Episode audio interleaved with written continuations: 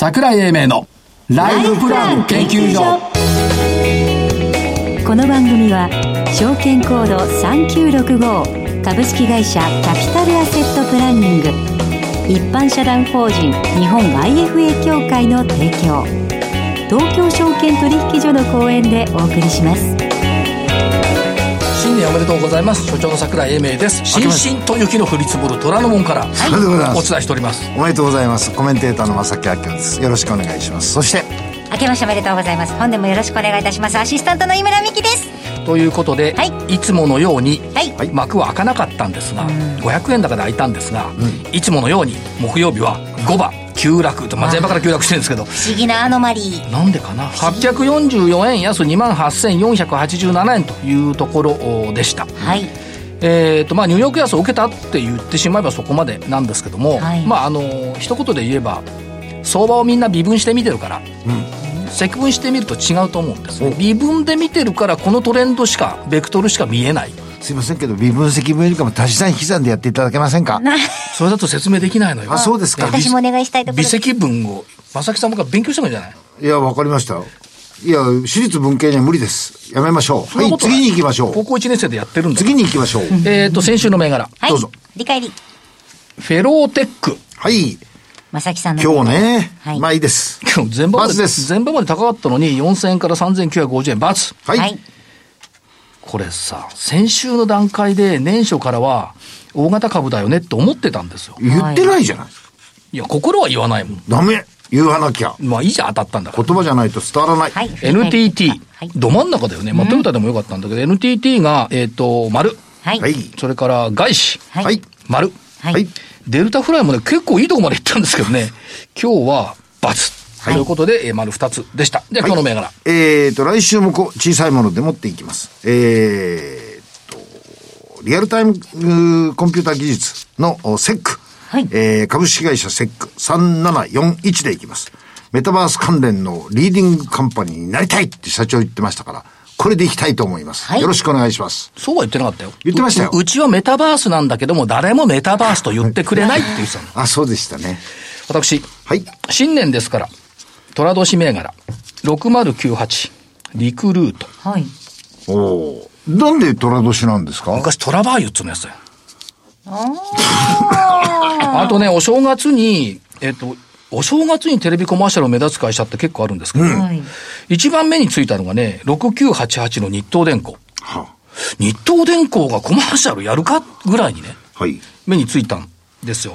で、えっ、ー、と、まあ、産業用テープ自動車向け副賞っていったところもあるんで、うん、日東電工。はい。それから、えっ、ー、と、トピックスのコア30が14年ぶりの高値を取ってきてるんで、コア30から、ロック50ファナック。はい。中国関連とは言われてるんですけども、ただまあ、そうは言ったって FA ロボットってのは需要大きいでしょ。今、リクル、リ私の履歴書は違いましたっけ？だから本音は言わないの。あ、言わないのね。はい、またそういうことえー、もう一個6594。これもコア30で日本電産、日本電産。はい。やっぱりロボットっていうところね。うん、今日雪降ってっから、昔は雪印メグミルクって言ったんだよね。うん、雪降ってる日は。がいいんじゃないの？いいじゃないですか。で、今日は雪降ってるからホワイトストーンのニューアート。7638。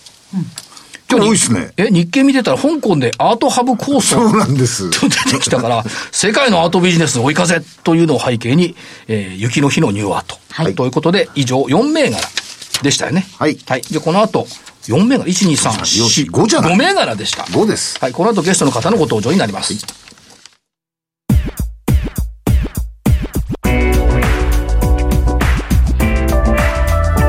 桜井英明のライフプラン研究所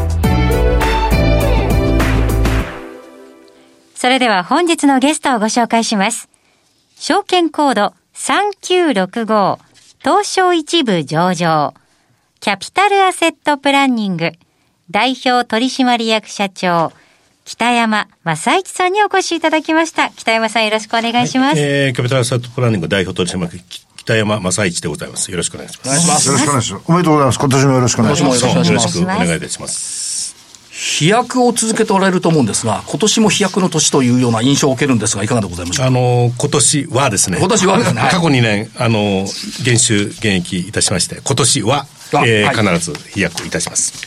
で、えっ、ー、と、大きな流れでいくと、この言葉に集約されると思うんですが、一つ目、金融機関のレガシーシステム、これ翻訳するとフルボ、フルバッタイシステム と、日本人のゴールベースプランニング。はい、まあ、あの、生涯どういうふうに資産を運用するか作るか、守るか。はい、これを DX するっていう二つのテーマを社長抱えられました。そうですね。はい。これどういうふうに考えたらいいですか？日本の、えー、金融機関、特に金融機関のシステムっていうのは、えー、各、えっ、ー、と、企業で、えー、作ってますと。で、さらには、えー、一つの企業の中の部門ごとに、えー、このシステムがあったりすると。で、それによってですね、顧客データを一元管理できないと。はい、えー、今それこそビッグデータ解析とかですね、えー、ビッグデータ解析に基づいてお客様に対するクロスセルというのが非常に重要な、えー、いわゆるデジタル、えー、テクノロジーであるわけでございまして、はい、まあそれを実現するとすれば、えー、今、えー、特に日本の金融機関のレガシーシステムを DX しないといけないというのが非常に大きなテーマでございます。で、これに対してですね、経済産業省がですね、えー、2025年の崖というこう課題を出し、あのテーマを言ってまして、これは2025年以降、日本のレガシーシステムが、えー、DX されないとですね、はい、毎年、えー、12兆円の経済損失が発生すると。はい、で、えっと、世界のこのデジタル競争についていけないと。で、そのために、えー、経済産業省はですね、日本の、えー、特に金融機関に対してですね、えー、このレガシーシステムを DX しないといけないと。はい、ということをこう言ってるわけでございます。で、私も特に、えー、生命保険会社向けのシステムを提供しているわけでございますが、ええ。えー、銀行証券に比べて生命保険会社が一番、えー、システムの老朽化、えー、陳腐化してるわけでございまして、えー、生命保険会社のシステムを、それこそオープン言語、これオープン言語というのは今まではコボルという、それこそ1960年代、70年代の言語で作られてたシステムが未だに生きてるわけでございまして、はい、それを、えー、Java.net という新しい言語に置き換えるとともにですね、えー、それこそクラウドの環境に、えー、持っていくと。はい、えー、まあ、これが大きなテーマでございます。私ども、まあ、これによって、えー、既存の生命保険会社に対して、えー、売り上げをさらに伸ばそうとしているわけでございます。はいこれはどうでしょうか、社長？あの、金融庁がこう言っている顧客本位の業務運営って、これを DX 化していくぞという流れに沿ったと考えていいんですか？もちろんそうでございます。あの、えっ、ー、と、それこそ顧客本位の業務運営をやろうとすると、どうですね、お客様の、えー、それこそデータが、えー、解析されてないといけないと。まあ、それこそビッグデータ解析されてないといけないわけでございまして、はい、それが今のレガシーシステムではなかなか難しいというわけでございます。まあ、従いまして、この、えー、特に金融機関のレガシーシステムを DX することによって、はい顧客本位の業務運営が実現できるというわけでございますね。はい、で、ここの成長戦略ということで伺っていくと、例えばその金融機関っていうと、キャップさんの場合は、政保っていうのがとっても頭に浮かんだんですが、このあたり、今後の展開ってどのように考えているんでしょう私もあの終了した事業年度、2021年9月期の売上高の、ちょっと残念ながら86%は生命保険会社向けの売上でしたと。うん、で、えー、過去この2年間のコロナの環境の中で、一番やっぱりあの対面で商品を売る、えー、ウェイトの高い生命保険会社向けの、えーに、まあ私どもビジネスをこう、えっ、ー、と、ウエイトかけてるわけでございまして、うん。はい、それによって、えー、過去2年間、まあちょっと減収、減益してしまいましたと。まあ従いまして、あの、非生命保険会社向けの売り上げを、えー、増やしていくというのが、私どもの成長の一つの鍵であってですね、そのために損保、はい、で、さらには最近流行りのといいますか、少額短期保険、はい、えー、の分野に対しても、私ども、えー、売り上げを取っていこうという考え方でございます。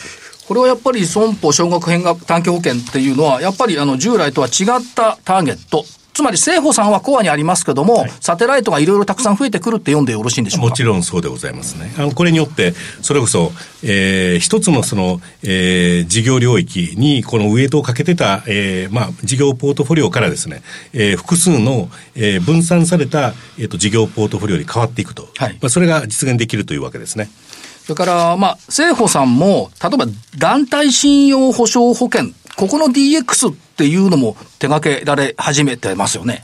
これあの、すでに、あの、SBI 生命さんで、はい、それこそ、えー、住宅ローンの団体信用保証、えー、保険、についてはですね、それこそクラウド上で、えー、かつオープン言語で、はい、えー、開発するプロジェクトがすでにあのありましたと、はい、で。そのプロジェクトに私ども、えー、一つのプレイヤーとしてですね、はい、参加させていただきまして、これがおそらくこれからの日本の生命保険会社の、えーと、一つの、えー、オープン言語化、クラウド化の方向性を、はい、の、まあ、宣伝をつけたプロジェクトであろうというふうに考えているわけでございます。あの、こういう形で、えっ、ー、と、生命保険会社、えー、さんに対して、はい、えー、クラウドコンピューティング、オープン、えー、言語で開発しましょうという、その、えー、新しいその DX 化を、えー、推進することを、えっ、ー、と、リードしていこうというふうに考えているわけでございます。はい、ですから、こう、伺っていると、まあ、システム、それからソフト、両面での成長を今考えてる、こう見ていいんですか？そうですね。もちろんそうでございますね。はい。システムとソフト。はい、で、もう一つが、先ほどのありました二つ目の日本人の、日本人のゴールベースプランニングを DX。はい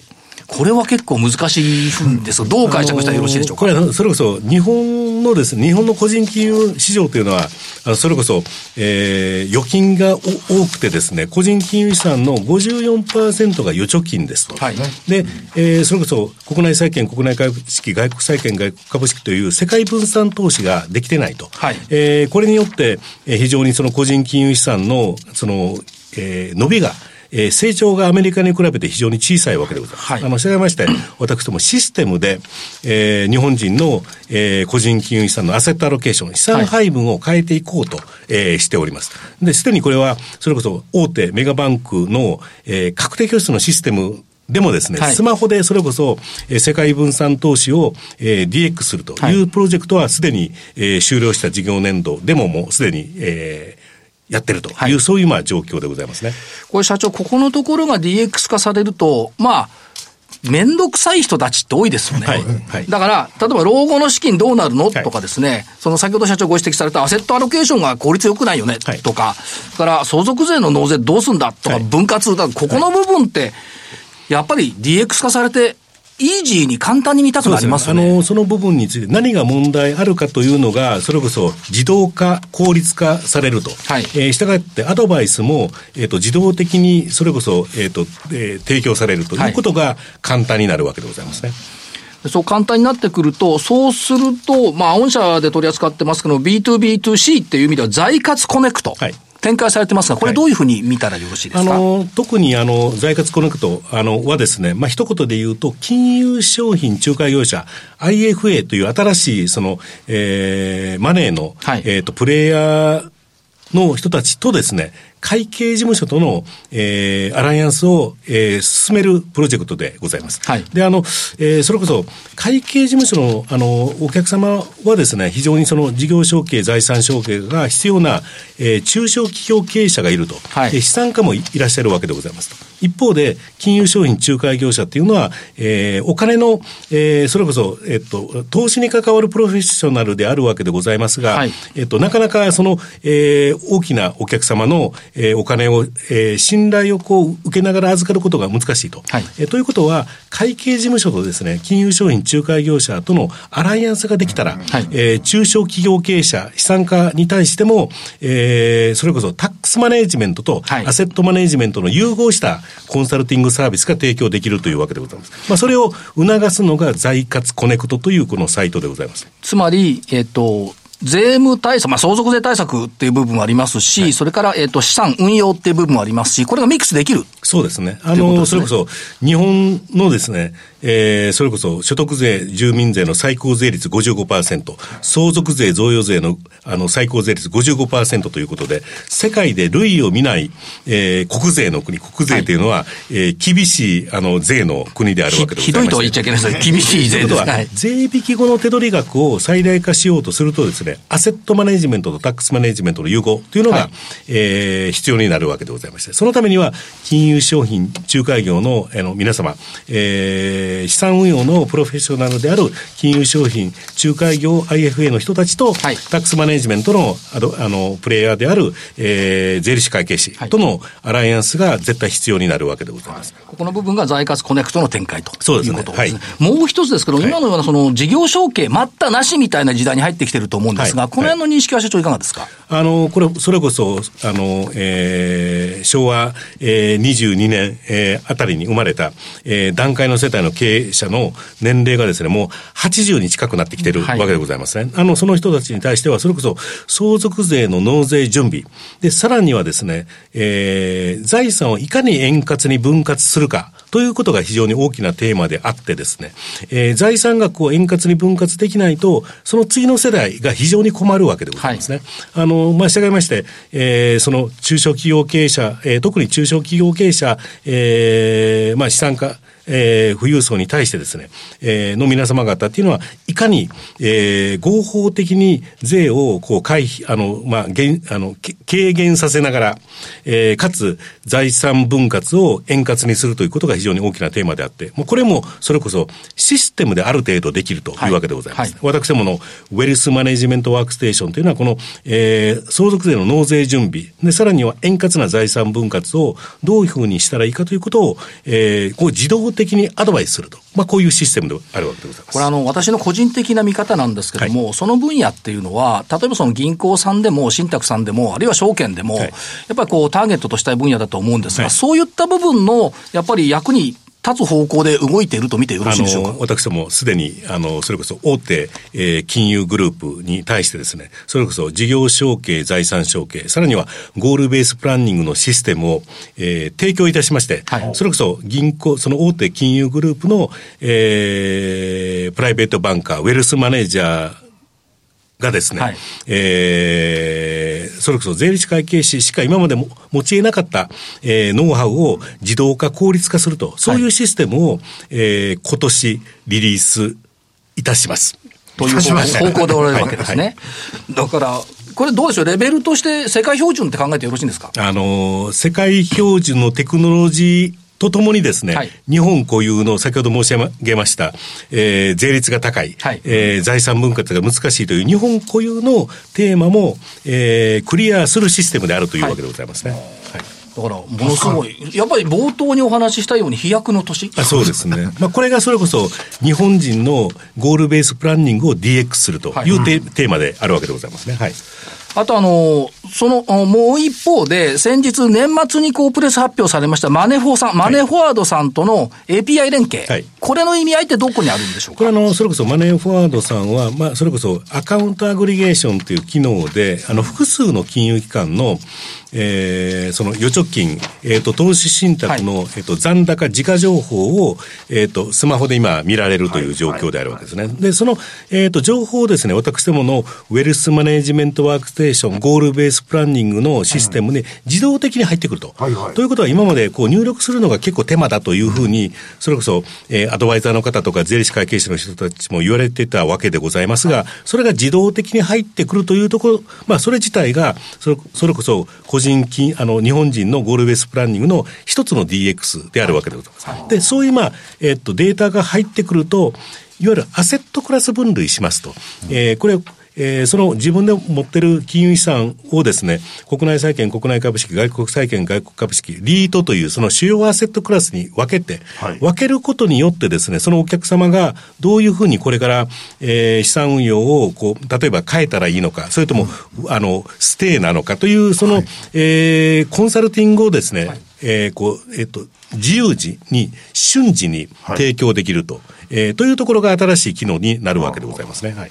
これ楽になりますね。あの、非常に楽にとっては。そうですね。はい。えーまあ、従いまして、その、あの、えー、毎日、そ、それこそ、えー、あの、自分の資産、全体の資産に対してどうあるべきなのかと。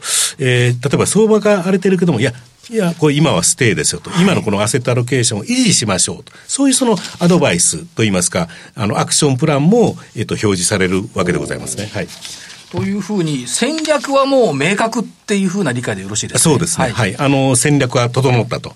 あとは、それを、えー、それぞれのプレイヤーに対して、プロモーションしながら実行していただくというわけでございますね。はい、あとどうでしょう、そのツツールというか、方法として、M&A ですとか業務提携、やっぱりこれはあのずっと追い続けていくっていう姿勢でそうですね。あの、私どもすでにあの終了した事業年度におきまして、えー、金融商品仲介業者、一部の金融商品仲介業者の、えー、人たちとの業務提携、資本提携を、あの、えー、まあ、実行したわけでございますが、はい、これも継続的にこれからも、あの、どんどん業務提携、資本提携やっていきますと、はい、というところでございますね。はい。業績面ですけども、まあ確かにその、まああの、の、に、前、前期、前々期はちょっと足踏みされたんですけども、成長軌道に戻ってくるという意味では、えっ、ー、と、21年9月期が売上でいくと66億3100万、えっ、ー、えー、と、22年9月期が73億4000万、23年9月期が81億、24年9月期が90億と中継で出されてますけども、はい、やっぱりこの伸びで、えー、目指してやっていくと。あの、私もこれは、まあ、あの、それこそ、あの、この、あの、過去2年間、えー、それこそ、えー、予算をですね、はい、その達成できなかったというところでございますので、あの、今回は中期経営計画におきましては、これはもうじ絶対、えー、達成すべき。必達予算という、必達予算である。もうこれ以上目指したいというふうに考えているわけでございます。はいで、そのために、やっぱりその、今までこうお話を伺ってきた御社の成長戦略、実行を優先するって、これ、重い言葉ですよね。そうですね。はい。あの、から、あと社長、流通時価総額100億円以上を、これをどうしても目指していきたい。あもちろん。ということでございます。はい。はい、だからあ、明確な目標に向かって明確な行動をして、はい。良い年を迎えよう。あ、もう迎えたか。ということで、えっ、と、最後に、あの、投資家さんに、えー、熱いメッセージを社長から一言。あの、キャピタルセットプランニング2つの DX、金融機関のレガシーシステムを DX する。えー、もう一つは日本人のえー、ゴールベースプランニングを DX する。二つのあの DX で、えー、社会の課題に対して、えー、その解決にチャレンジしようというふうに考えております。あの、今後ともよろしくお願いいたします。ということで、えっ、ー、と、年頭から北山社長に熱く語っていただきました。ありがとうございました。ありがとうございます。本日のゲストは、証券コード3965、東証一部上場、キャピタルアセットプランニング。代表取締役社長、北山正一さんでした。今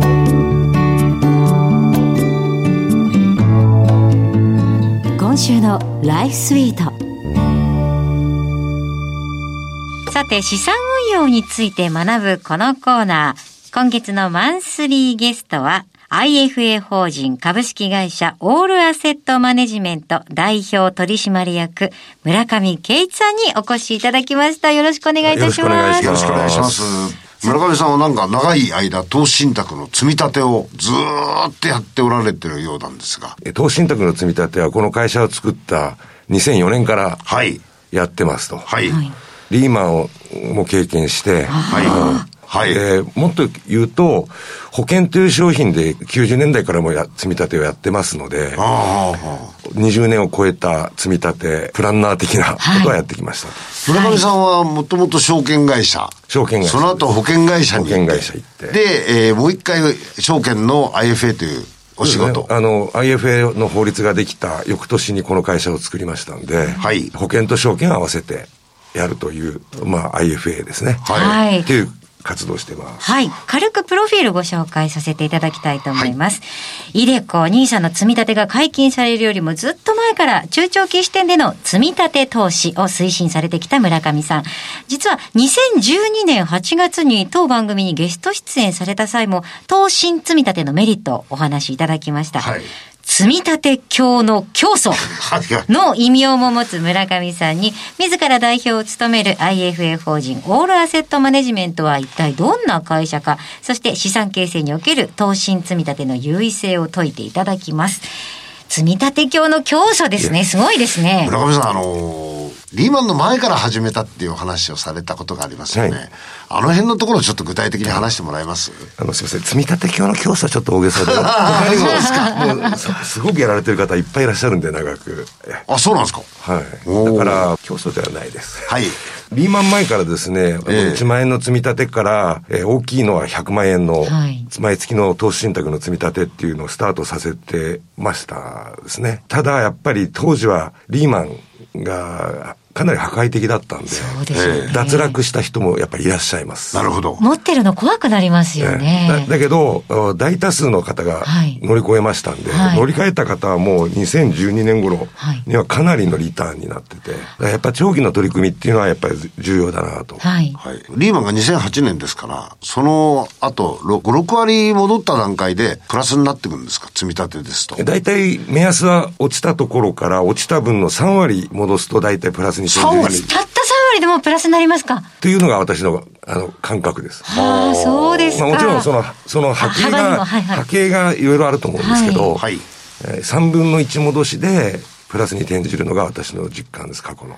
そうすると結構そのリターン、まああの、数量購入する、安い時にたくさん買っとくというのが非常に効率的に働くわけですね。積み立ては、あの、一つの、あの、投資手段なので、スポットで投資する場合とか、まあ、いろいろな提案をしてきてる中での積み立ての使い方っていうのはやっぱり自分なりに持ってまして、多分これお話しすると多分 私止まらないんで。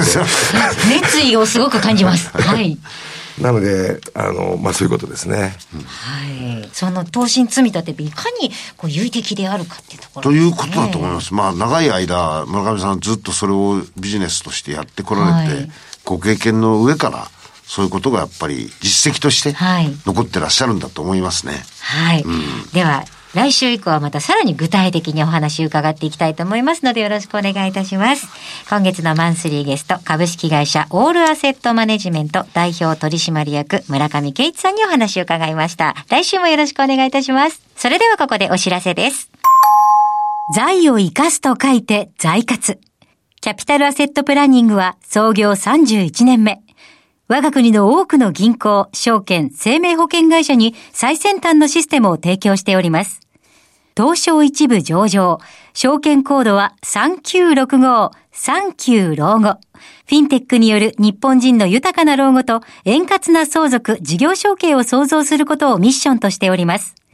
新たに提供するサービス、財活コネクトは、相続、事業承継、資産運用などに悩むお客様と、キャピタルアセットプランニングが提供している Wealth Management Workstation や Goal Based Planning などのシステムを活用しているプロフェッショナルな財活アドバイザーを結びつけ、お客様のお悩み解消のお手伝いをするマッチングサイトです。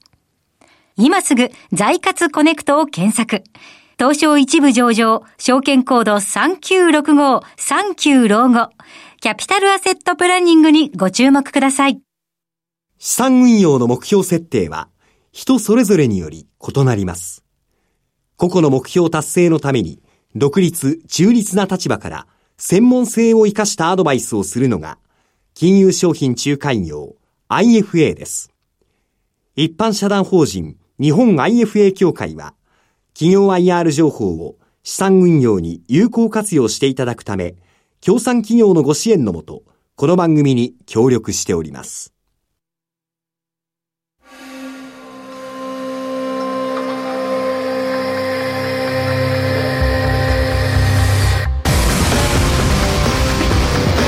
桜井英明のライフプラン研究所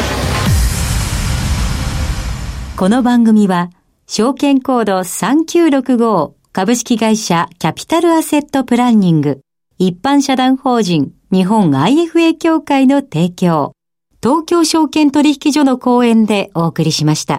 なお、この番組は投資その他の行動を勧誘するものではありません。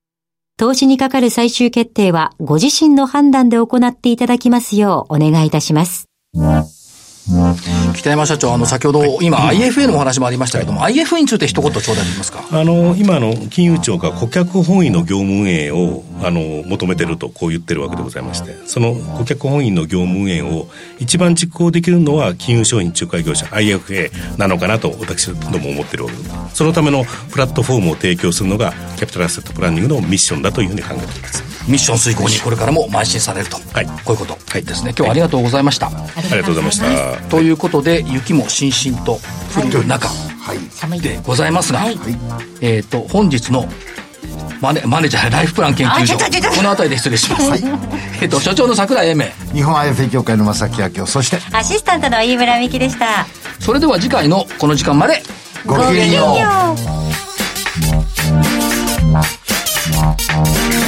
う Thanks.